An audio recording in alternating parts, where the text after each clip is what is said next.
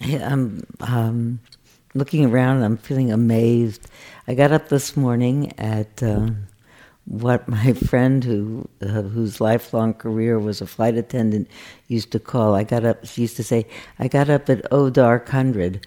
Uh, I, I got up very early in Chicago, which was earlier here. So it's been quite a long time since I've slept, but I got up very early this morning in Chicago, and I flew here, and here I am. And from the middle of downtown Chicago, and a middle of a family wedding with hundreds of people and tremendous amounts of stimulus going on. It was great. I had a wonderful time. Here it's so quiet and it's so nice. And I'm sitting here, and it's really beautiful. I think this must be one of those heavenly realms when they say when they are reborn in heavenly realms. So I'm glad you're here. You know, every instructional talk, um, a Dharma talk, and any other kind of a talk, any instructional any instructional talk that's um, on behalf of imparting a skill or teaching something really has to have three parts to it, I think. The first part has to be um, why are we doing this? It has to be some sort of explanation and motivation. What's going to happen if I do this metta? What do I hope is going to happen? There's a book called um, Dharma Road, written by a taxi driver, and he said, uh, when people get into my taxi, he's a Zen student. He said, when people get into my taxi, the first thing I ask them is, where do you want to go? He said, because that's the most important question in a taxi and anywhere else also. So it's really important. Why are we doing this out of the blue? This is an odd thing to do all of a sudden leave the world and come here and write Valentines in your mind all day long to this one or that one. It's an odd thing, except if you have a big view. I think it's the least odd thing that we can do, and I really think it's the path to a liberated, happy mind. So to really talk about how that's the case and how I understand it to be like that, why are we doing this, and then how do we do it, and then talk about the technical ways in which we are working here because we are doing what is, as Do- Donald pointed out a little earlier, it is a practice that is a lifestyle, really. And we don't finish here and then go out in the world and say, well, okay, that's it, you know, now. We, this is what we are trying to develop as the habit of a sweet mind and the habit of a mind that responds with forbearance and generosity and goodwill not only because it would be a better world if everybody did, but we'd have such happy minds if we lived in a place that could respond to the uh, uh, absolutely inevitable vicissitudes of life. So, how do we do this? What's the practice here and in the rest of our life as well? And then the third part is how does it work? How does what we do here, the somewhat peculiar way of living, work? to change the habits of the mind. So that's what I want to talk about. I'm very much um, guided in all that I think about metta practice. Oh, wait, I have to ask a question. For how many people is this their first retreat ever in the whole? Great, terrific, wonderful. For how many people is it your first metta retreat? Also wonderful. For how many people how many people have done a mindfulness retreat? Also great and wonderful. It's all great and wonderful. So, one of the things that I deeply believe is that on some level, mindfulness and loving kindness are the same practice. They have different technical ways of we do different things. If this were a mindfulness retreat, we'd be talking more about being aware each moment as it arises of what is arising and what's my response to it and how do I feel it in my mind and my body and the intention that really uh, goes along with each moment of a mindfulness practice in each moment of your life, whether we say it or not, is may I meet this moment with ease and grace. May I meet this moment fully. May I meet it as a friend, even without saying that. If the instructions are be there for each moment, moment after moment as it arises. then if we had to give captions to those wishes, those mind states, those would be the captions. May this moment arise in a way that I can handle it without flinching and, and receive it sweetly and deal with it wisely, if we were saying words. And when we are doing metta practice, we are adding the more, um, or maybe it's like giving it a nudge by adding really the words, say, okay, I really want to meet this moment, this thought of this person, this thought of that person, this thought of myself, not only with ease and open mindedness, but I want to meet it with really warm kindness.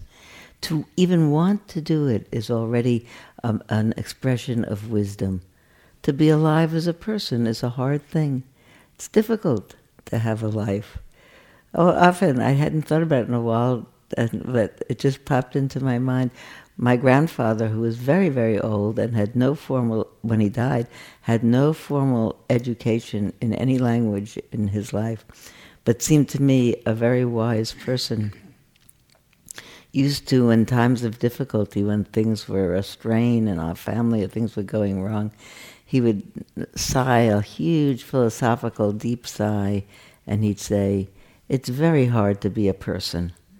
But it is very hard to be a person and have all the things that we have as people hopes and dreams and bodies and aspirations and attachments and want everything to go well.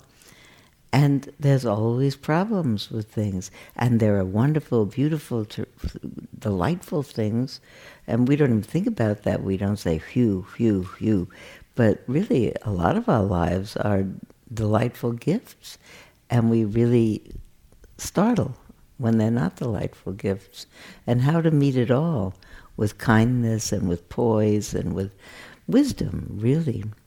So I actually think that mindfulness practice and loving kindness practice are both different iterations of the same practice of developing wisdom.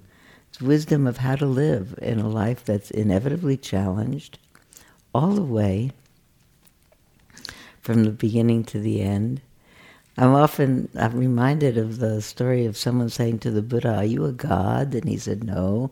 And they said, "Are you a regular man?" And he said, "No." And they said, "Well, what are you?" And he said, "I'm awake."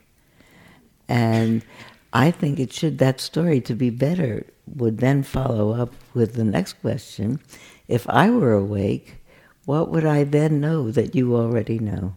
Because really, that's the whole. Uh, that's the whole discovery of insight and wisdom, that life is difficult for everybody because it prevents, it presents challenges of loss or potential loss, and that it's possible to live it wisely, that peace is possible, and that we can develop skills, those very skills of meeting each moment with warmth and with openness.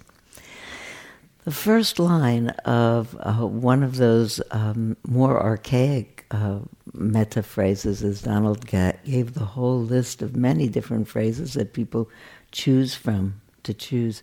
The first line, a first line that really touches me, is May I be free of enmity and danger. It's my, maybe my favorite beginning line. May I be free of enmity and danger. And in the beginning, I think I thought that it meant, may nobody be after me. May I be free of other people's enmity. And I'm actually quite sure that what it means is, may I be free of enmity. May I not have anybody on my list that I haven't made space for. May I not have a warm, may I have a warm heart on everyone, especially myself. Sometimes I say it as may I be free of enmity and the danger it would pose to my well-being, or maybe may I be free of negativity and resentment and contention. I remember maybe on my first retreat now, decades ago, I thought to myself, I thought it was very clever too. I thought if I if I decide to have a war with life, life is going to win. So I'm not in charge. But you figured that out already. So, if I wanted to ask, answer the question, if I were free of enmity and danger, what would I be? I'd be happy. I'd feel safe because I wouldn't have any enemies, inner or outer enemies. I wouldn't have bad feelings about myself. Nobody would have bad feelings about me that I knew about. I wouldn't have bad feelings about me. I think I'd be amazed when my mind is not preoccupied pushing away on anything, negativity. I'm amazed. Look what's happening. This morning, when I was flying across country, every so often I'd have a negative thought. Happens.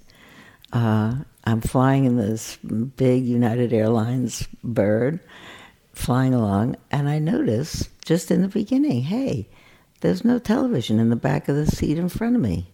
There's that little dinky television up there. So first of all, it's far away, and I don't see it well, and I don't even know what movie it is that they're playing.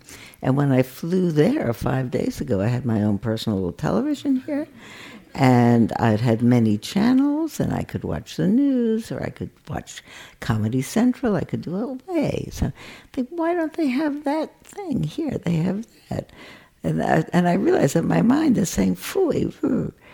And, and, actually, I thought to myself, may I be free of negativity and danger? I started to laugh. I had to do it quite a few times, actually, in the course of it. It's a very crowded, the planes, and you start to think, it's so crowded. Look at this. May I be free of negativity? And the truth is that every time I did that, and I, I started to laugh because as soon as I thought to myself, may I be free of negativity and danger, I'd start to laugh because it's just a thought. It's a stupid thought, really. And with the thought, because I can't change it by thinking it, it's a grumble, that's all. And the minute I think, may I be free of negativity and danger, I start to laugh. And then I am amazed. I think to myself, I'm cruising along at 35,000 feet in a flying living room. You know, it used to take people months to get from Chicago to San Francisco, and I'm going to get to San Francisco in four hours and 19 minutes. That's magic. That's magic. But you have to remember to stop the negativity, and then it's all amazing. And the other thing is, if I really weren't confused by negativity, I'd be really compassionate and kind. Because we are. We're strung that way. It's part of our neurology if we have good neurology and reasonable upbringing. We're a companionable species. We tend to want to take care of each other. And when I'm not confused, when you're not confused, we take care of people just because we do. It's a much, and when I do that, I don't feel lonely. I feel like I'm accompanied in a world. I look at all these people and I think, hey, this is my club, the Flying Club, going to San Francisco. It makes it much easier. So that's why we're doing it. I thought about three, uh, I, kept thinking all week of little examples of what would it be if the mind is free of negativity and how do you get that way? I, I, uh, I was at a wedding. I was at a wedding last night. Uh, my husband's family is vast. He has many first cousins, and they have progeny, and some of them have progeny. And we went, I went, and he went from being the new people on the block in the family scene over the last 60 years to being the old people on the block and everybody else down. And they live all over the place. And then when somebody gets married or someone has a bar mitzvah or a bat mitzvah or something that's a wonderful thing, everybody comes. And I really, really wanted to go because I don't see these people otherwise. So you get together, and here's this big room.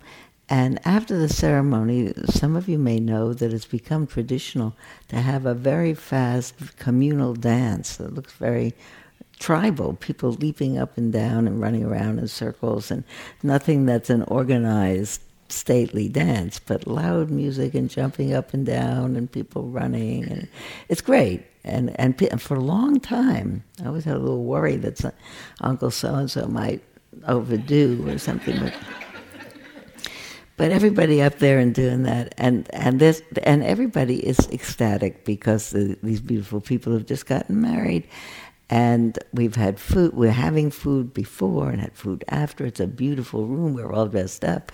We see people we haven't seen in a long time. Everybody's mood is way up here. And I look around and I realize the room is full of some people that if I thought about it, I'd think that person I really like this person over the years has been consistently annoying, and this person over there never came through on so and so, and this one, he really did his wife wrong. And if I took the time to do that, but when the mind is elated, it doesn't do that. It looks around and says, Look at these people. Thank goodness they're all alive. The mind gets lifted up out of all this. You forgive everybody all their stuff. You think everybody's just who they are. They're just doing their thing. They can't do it another way. And it's such a pleasure to forget your little list of who did what to whom. So I think about that. The Tibetans have a saying, they say, all defilements are self liberated in the great space of awareness. When the mind is open enough, I think about that. I see that literally, like awareness is in my head, which it isn't. It's all, I don't know where the awareness is, but I don't think it's in my head. It just is. But I imagine that my head was suddenly open. So all awareness is self, uh, all defilements are self liberating in the great space of awareness. I see all these defilements, so and so he did this wrong and she did that wrong. They're all flying out of my head in this great open space. I've thought about it, if you have a room that's enormously large and it has um, coat hangers all around, and you have stories the old stories that you could remember. So and so, he did this, she did that. You could hang that story on a hook and run with it. Except if the walls were too big, then you can't reach the hook, so the stories go out of your head. It's great to do that, and it's a, it's a relatively safe high. You come down after it. It's, you know where I saw the same high? Well, uh, well, I see it all the time, but I thought about it particularly uh, at the end. I've been seeing it uh, particularly at the end of ball games recently. End of ball game, it's not that big of a deal. It's just the ball game is over. Even you just clinch the pennant, it's not that big of a deal. But here are grown men. They all run out on the field, jump on each other, leaping up and down. It's the same sort of thing. Patting each other's backs, slapping each other's behinds, jumping up around. And you look at them and see grown men, they're people they you know, they get so excited about it. And it's lovely to watch. It's like a communal rite. And I think to myself, you know, everybody is hugging everybody. And I imagine, I'd like to think that those teams are all friendly with each other and they have a good esprit de corps, but I don't know that everybody likes everybody the same. But you see, they're all hugging everybody. Nobody's saying, well, you, I'm not hugging him, I'm hugging that one, I'm hugging, but excuse me, I really want to hug that one. Everybody hugs everybody. At that point, all distinctions become unnecessary. There's a lot of talk these days in spiritual circles about recognizing the non-dual essence of reality. But you know, everybody's just playing their part. But it's it's just everybody being together in a in a team. That's all. Everybody gets excited. There's no partiality, and the pleasure of not having to say these are my best beloved you know and we and we do work with those categories. These are my benefactors these are my best beloveds these are my semi best beloveds slightly less best beloveds. These are the people who I recognize in a crowd but I don't think about when I don't see them. So we do do that out because it works functionally. It's a very good system psychologically to really seduce the mind into discovering, if it hasn't already discovered it, that loving everybody indiscriminately is a really wise choice. That doesn't mean condoning things, doesn't mean taking leave of your uh, ability to uh, to be able to determine what's wholesome and not wholesome. It just means free of enmity and negativity, but not free of discernment. You can have discernment and choice and wisdom. I love that the, the, jumping around on the base. I was, just because they're such, they're all men and they're so big, and it just looks so funny. But um,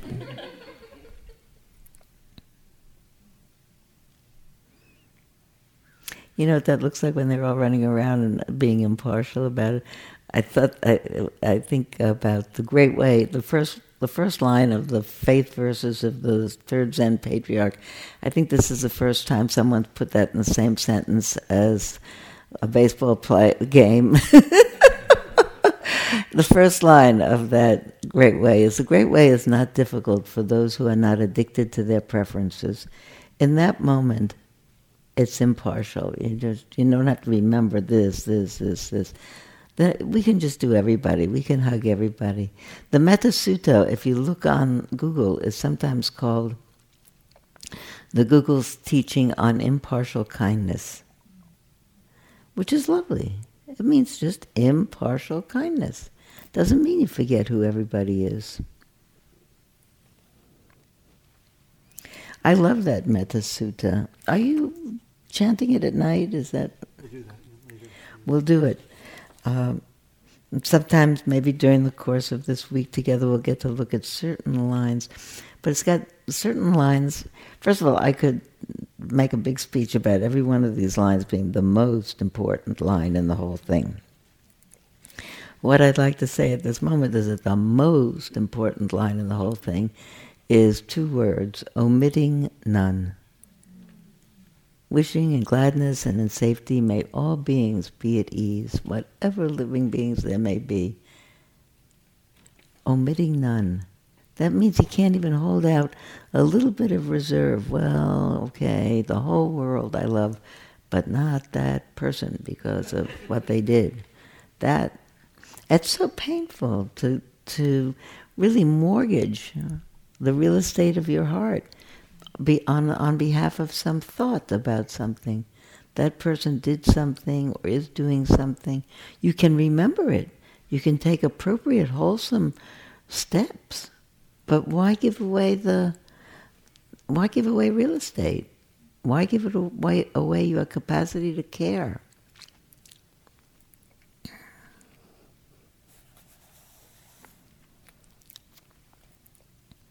I think when I do that, or when I catch myself grinding over some grudge, I think about the way that I am holding myself hostage in some way. What gets held hostage is our ability to love wholeheartedly, which is really the practice. It's the premise of this. Not to like everybody, not to condone, not to like, but to wholeheartedly, really based on wisdom, not because you arm wrestle your mind into fatigue. Out of fatigue, it says, okay, I give up.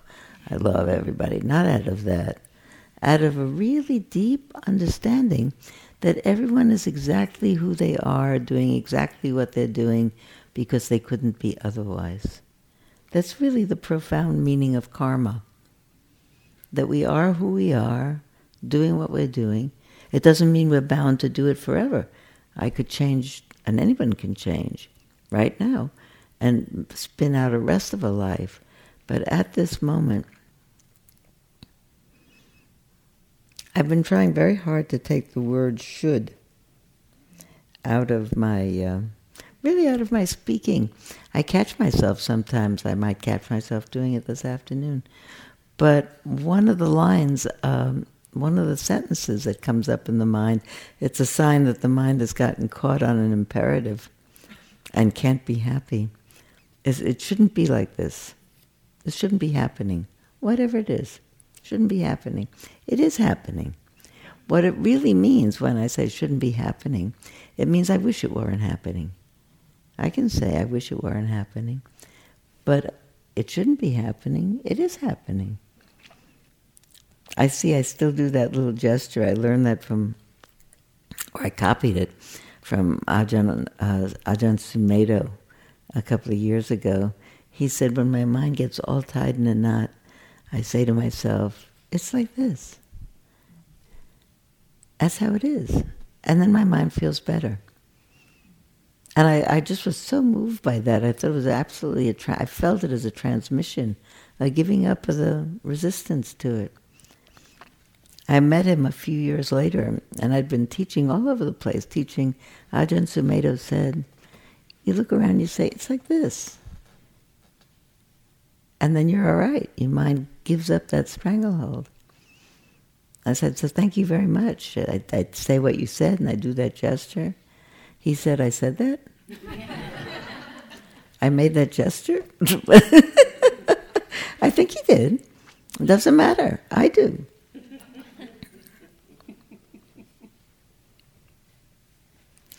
You know, equanimity is not saying yes to a situation. It's saying, okay, this is what's happening.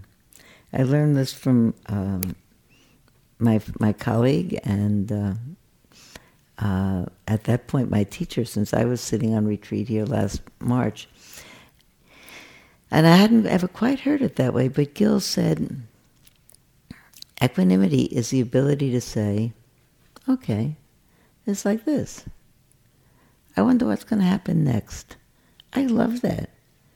It's so not depressing, you know, because that's the truth. Everything is like it is, and everything is going to be something else next. And if I th- and what catches my mind, I think is what catches people's minds, but I know it's what catches my mind is something is like this, and then I think, well, now forever it's going to be like this, but it isn't forever going to be that. I don't know how it's going to be. Maybe it's going to get worse, but it's not going to be like this. So this is what's happening. I wonder what's going to happen next. Gives my mind a little hit of energy in it. Huh. I'll look around to see what's going to happen next and what I can, what I can um, cultivate wholesomely.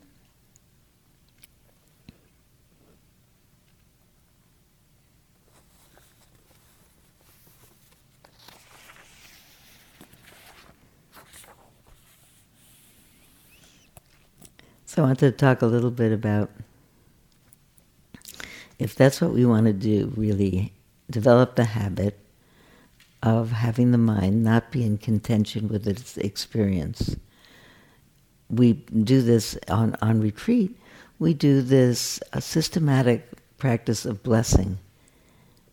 Sometimes it's called the making of intentions, because we uh, we inherit the the the um, the term "may I," which Donald pointed out, some people feel is like asking permission, or it it doesn't resonate comfortably with them. Um, I think of it as uh, really my own wish.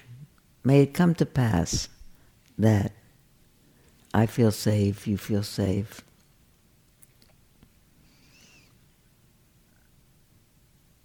The making of I like to call I think of it as blessing because I th- I think uh, blessing in or out of a religious context. Um, you can't bless at the same time that there's negativity in your mind. It's like trying to drive your car in forward and reverse at the same time. It won't go that way. I remember somebody asked. Um, I hadn't re- I hadn't remembered this in a long time. I was at a um, week long teaching that His Holiness the Dalai Lama was doing, uh, teaching a particular chapter out of the Guide to the Bodhisattva's Way of Life, and they were different ways. The whole week were different ways to uh, f- address the mind that has come into resisting the present situation and what to do, helpful hints for doing A or B or C. And anyway, at the end of the week, for the at noon, he announced that uh, that afternoon for the closing session, we would be doing an empowerment. So rather than just continuing to study text, there would be a certain ritual empowerment, taking of a vow. And um, he's about to adjourn the 2,000 people are there. And someone in the back had a question, and he took the question. The question was, I'm really a practicing Catholic. I'm a devout Catholic, and I'm not sure about taking a vow in another lineage. Do you think I should? You think it's all right? And uh, His Holiness thought for a minute, and then he said, "Yeah, I, I think it's all right." And then we adjourned for lunch. And two hours later, we came back, and everybody's sitting in their place, and the Dalai Lama comes in and he does his prostrations, and every, and he sits down. Everybody does prostrations; they sit down, and I think he's about to start the empowerment. And he said, "I've been thinking about the person who asked about." Is it okay to do this empowerment? If you have a connection to another tradition. So I was so moved by that. You know, I had the feeling like here we are, so many people, and he has this lunchtime, and that he seriously went off and thought about it. I don't know how much he thought about it, but he thought about it, and he said, "This is what I think." He said, "I think there are different religious lineages." But compassion is compassion, and a blessing is a blessing. And I think it's fine. So I like the word blessing. I like the word blessing as really the expression of may good things happen to you. And blessing myself. May good things happen to me.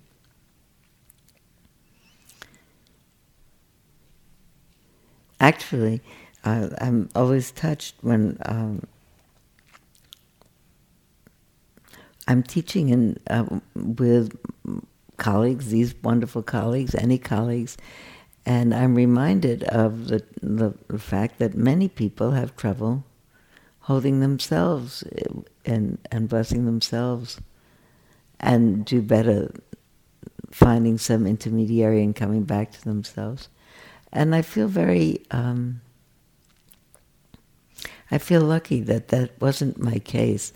My own story was that I began to do metta practice 10 years or so after I'd begun mindfulness practice. And I did it at a very stormed up period of my life, so it's not necessary to go into what was going on. But I was desperate. I actually wasn't very interested in it. I thought it was Valentine's, and it didn't interest me. I'm sorry to say that I feel silly about it now, but when I started to practice, I found that not only was it easy for me to say blessings for myself, but I loved it. I felt immediately better. And then I was given the instruction after a couple of days to now uh, wish my benefactor good things. My benefactor was my teacher that I had chosen. Uh, my benefactor is and was Sharon Salzberg, who taught me metta. And I thought, oh, okay, I'll do a little. Of, I'll do my four phrases for Sharon. And I began to do my four phrases, which were different from what I say now. Did my four phrases for Sharon, did them again, did them again.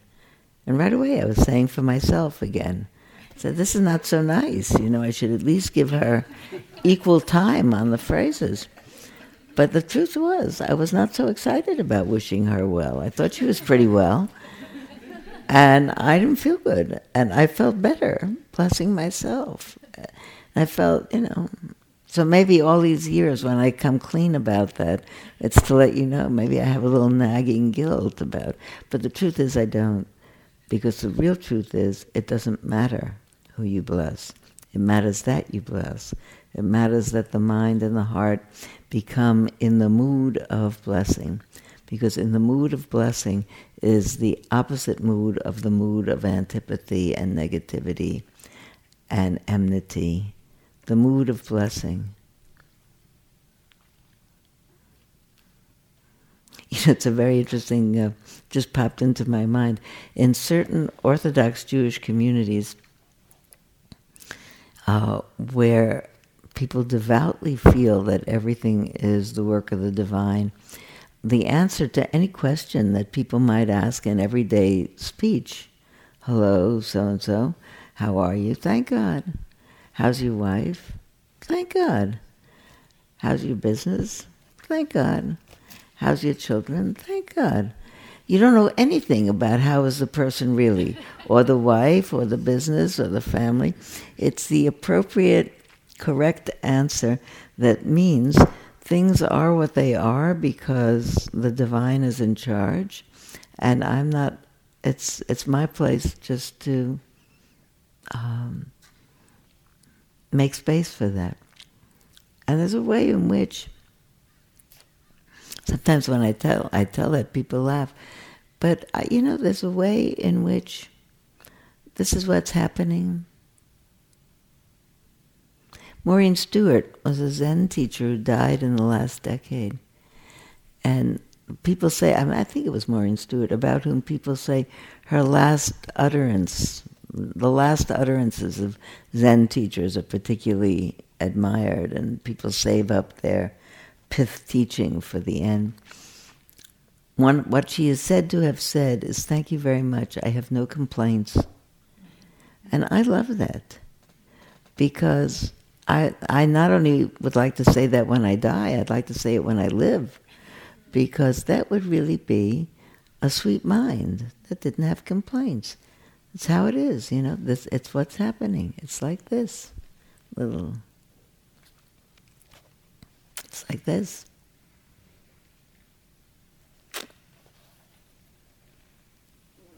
So how to do it, and how does it work? It's really changing the habits of the mind I even like the example I gave you, two examples I gave you.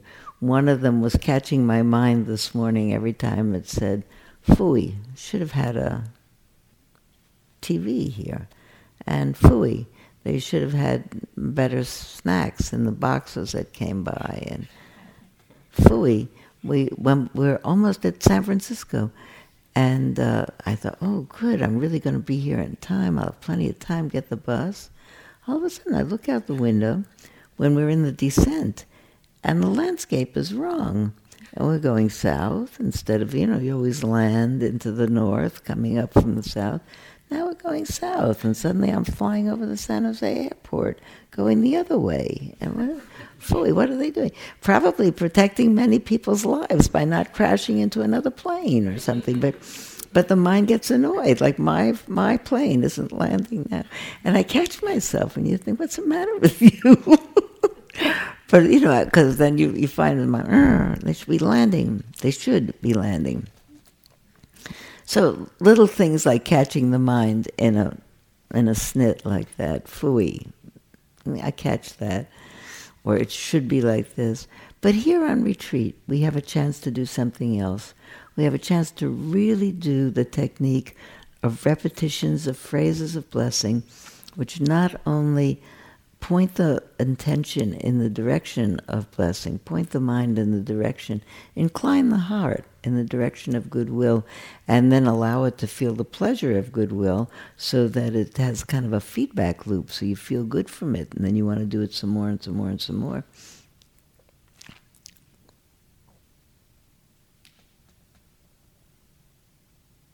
But also the doing of it again and again and again has the effect, first of all, the rhythmicity of the phrases. We didn't talk a lot about saying them in a certain rhythm. Some people like to say their phrases on a breath, in and out, and then they say another breath, phrase, another breath, and another phrase.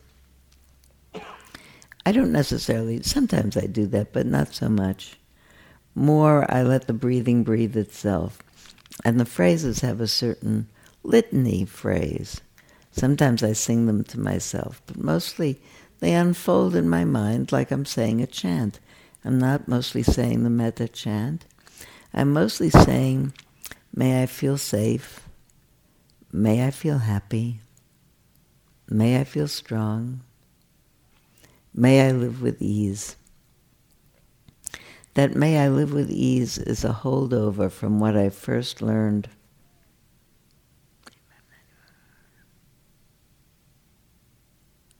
Thirty years ago, I guess. It's a holdover. Uh, I began by saying, May I be free of danger, may I have mental happiness, may I have physical happiness, may I have ease of well being. I said that because my teacher said, Say that. She didn't say make up other phrases or do whatever you want. She said, say that. So I did for about 10 years. Um, and in the beginning, I thought, I don't know exactly what this means, but I said it anyway. And the thing that I discovered is that by saying them over and over and over again, they became soothing. I think the rhythmicity of them, Not sure exactly what mental happiness is. I mean, I guess it's happiness. I guess it means that it's translated from the Pali. And I heard that live with ease means may I have um, enough to eat and shelter and medicines if I'm sick. It's kind of up for thinking about monks. And I haven't ever in my life not had ease of well being in that way. But I think of it in the broadest sense, may my life unfold with ease. I actually have thought about changing over to another phrase that's part of a uh, now widely circulating metta chant, where the last phrase is, May I take care of myself happily. I kind of like that, May I take care of myself happily. But I have the other thing, so so here's the, here's the truth. I mostly say, may I feel safe, and I try to feel safe in my body because it has a cognate feeling that goes with it. Say, may I feel safe. And somebody asked about what if I feel and what if I don't feel. I just, I say it, and I hope I'll feel. Sometimes it resonates and echoes back that same feeling, sometimes not. But I'm also interested in the rhythmicity and the continuation of it. So everything counts, whether or not it resonates exactly that feeling. What counts, I think, the most is that it should be continuous and probably rhythmic because that's comforting, like hearing the waves on the, on the shore. And when the mind, when the, when the mind is, becomes more concentrated, and it's steadier, then it startles less. It just does. It has more concentration and more steadiness, more equanimity. Then if something happens that would be a fooey, it's, oh, broccoli again for lunch. Not really so fond of broccoli, but it's not a big deal. It cushions, a, a concentrated mind cushions what happens to it.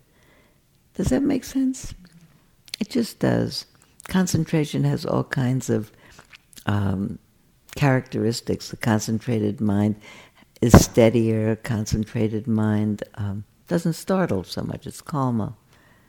Concentrated mind actually is pleasurable because sometimes it's accompanied by really sweet feelings in the body, like warmth or kind of, um, sometimes it's called rapture really delighted body feelings. When the body and mind are feeling delighted and at ease, it's as if they don't feel like getting mad at anybody. It's not worth it. If you feel all good and sweet and nice, why would you start to bring up some grudge and grind it over in your mind and mess yourself up? It's just so it becomes, in a certain way, um, um, a feedback loop that builds.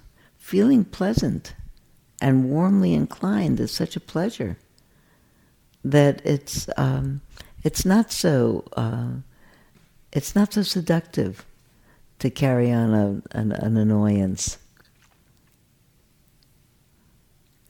It's actually so strange to find how easy it is to become annoyed about whatever. Someone banged the door. Someone banged the door. You know, it's just seductive sometimes to do that, but it does it less. You'll see it in yourself as this week goes by.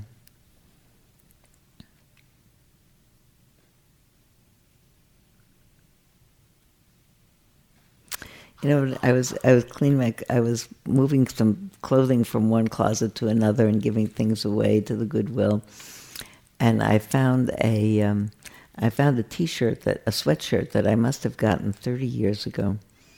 I've forgotten it was way in the back of the closet, and it has a, a statement on it. You know, there was a time when you sent away for, I guess it, I don't know what you call it.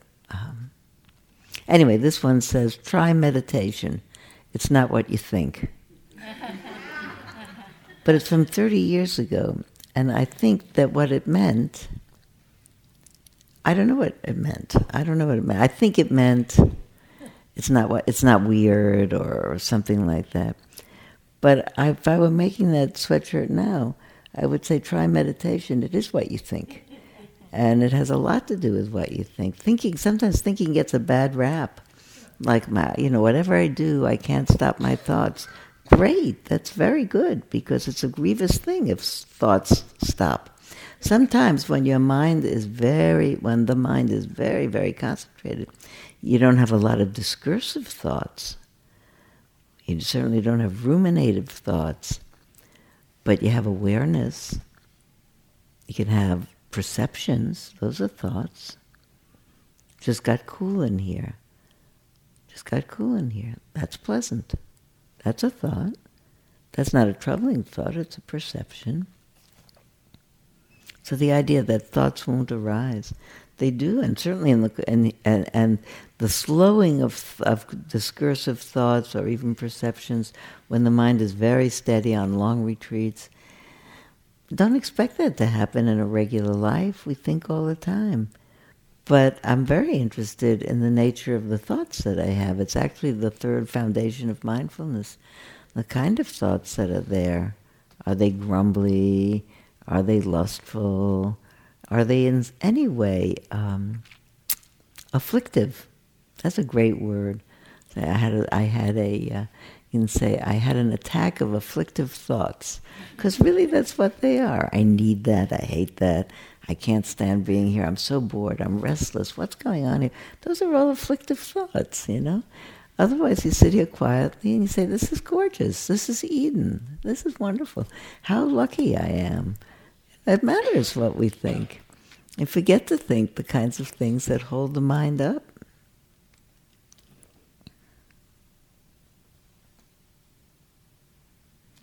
If I listen to the thoughts that my mind manufactures, I see how many views I have. Oh, this isn't a good thing. This shouldn't, well, again, this isn't a good thing. This is good. This is not good. This is fooey. This is great that one of the lines, which is maybe my second most favorite line in this whole thing, coming very near the end, this is said to be the sublime abiding. Then we could have a long talk, maybe we will one night, or a short talk about it, the, the line. This is said to be the sublime. One should sustain this recollection.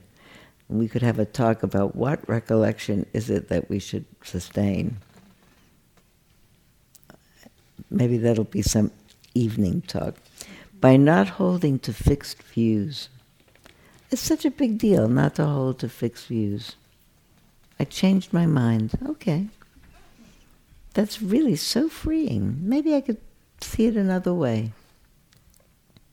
It allows the mind to relax because then I don't have to hold, I don't have to hang on to all the data I have that cause me to be sure of this view.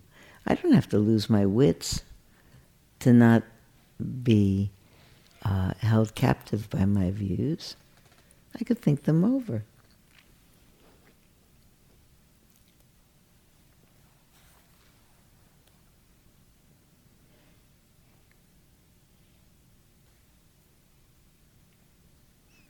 Hmm. That's what I'd written here. I think I could take the vow. On behalf of training, I'm going to try not to have fixed views. This I like, this I don't like. Everyone's doing the best they can. Everybody's doing the only thing they can. The cause of suffering is the imperative in the mind that things should be different from how they are, and they're not.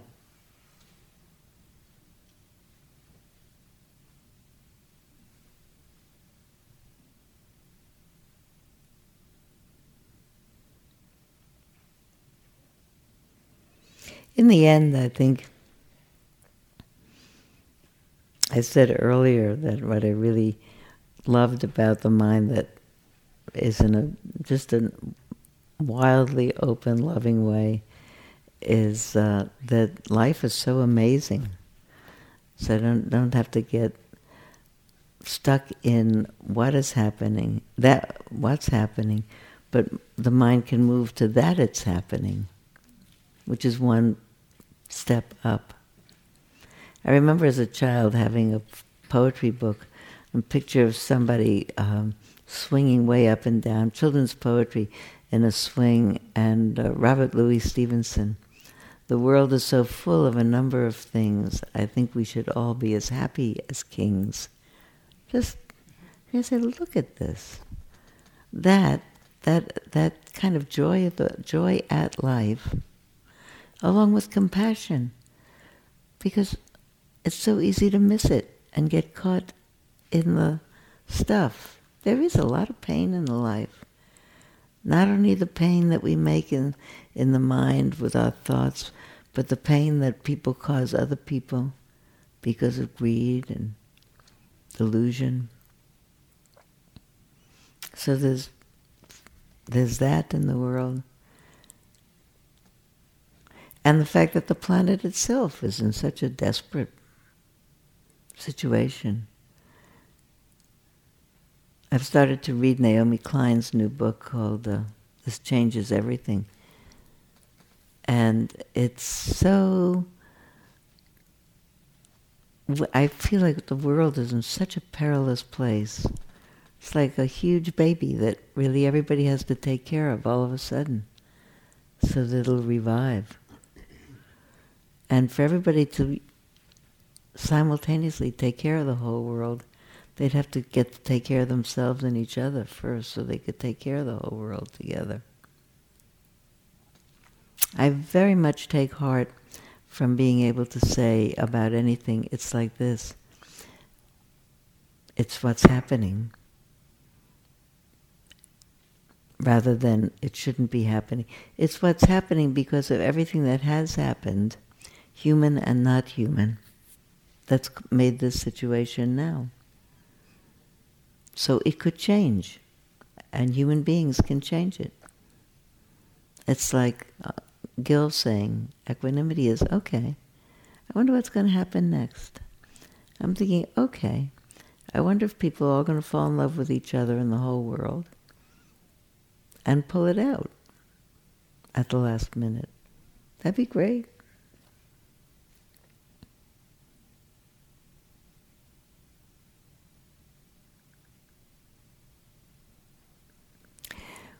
My friend Ajahn Amaro says when he leads meditations, he says, let the mind and body assume the natural peace and ease of the mind and body and just stay that way. I love that. That's like so reassuring, like you just could. And pay attention, he said, when it doesn't stay that way. And wishing yourself well. Here in a um, continuous, intensive way is a way of building up that muscle in the mind that can arise and put itself to use whenever the mind startles over something, flinches over something. I think what we're trying to do is fall in love with being alive, which would cause us to take care of ourselves and each other. one of the um, instructions that I wish we gave all the time. We often do it with metta practice, but I think we should do it all the time. When they say sit down or walk, we should say smile. You know? We could have that little smile of the Buddha.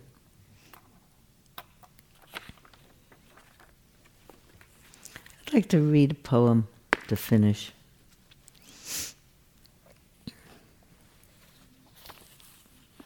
This is one of my great gurus, Billy Collins.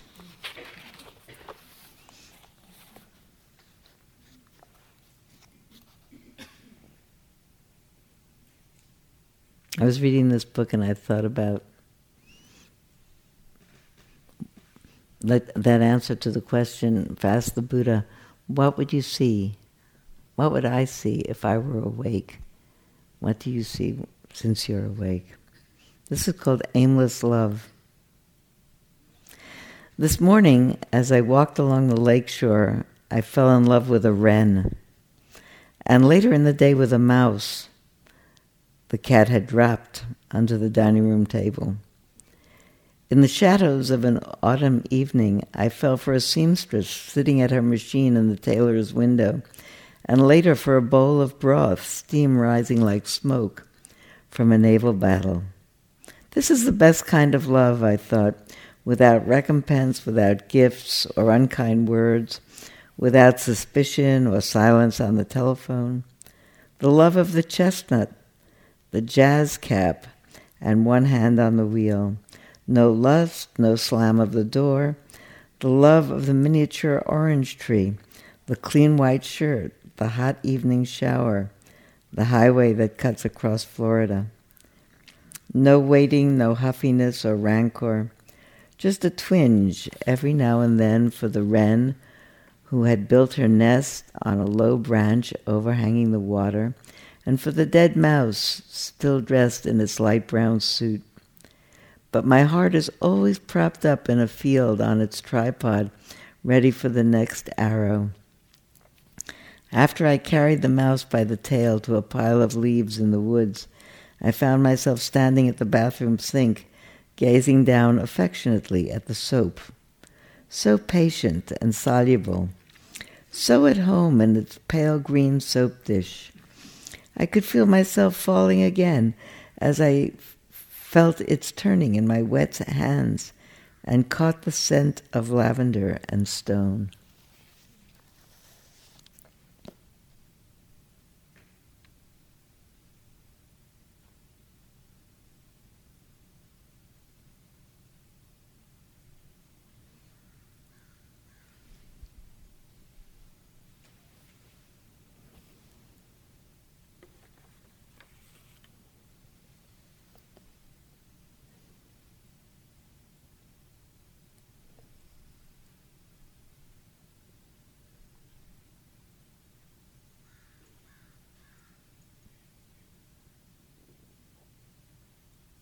Thank you very much for being so attentive. The ringer is over there, so I have to do it. Ding!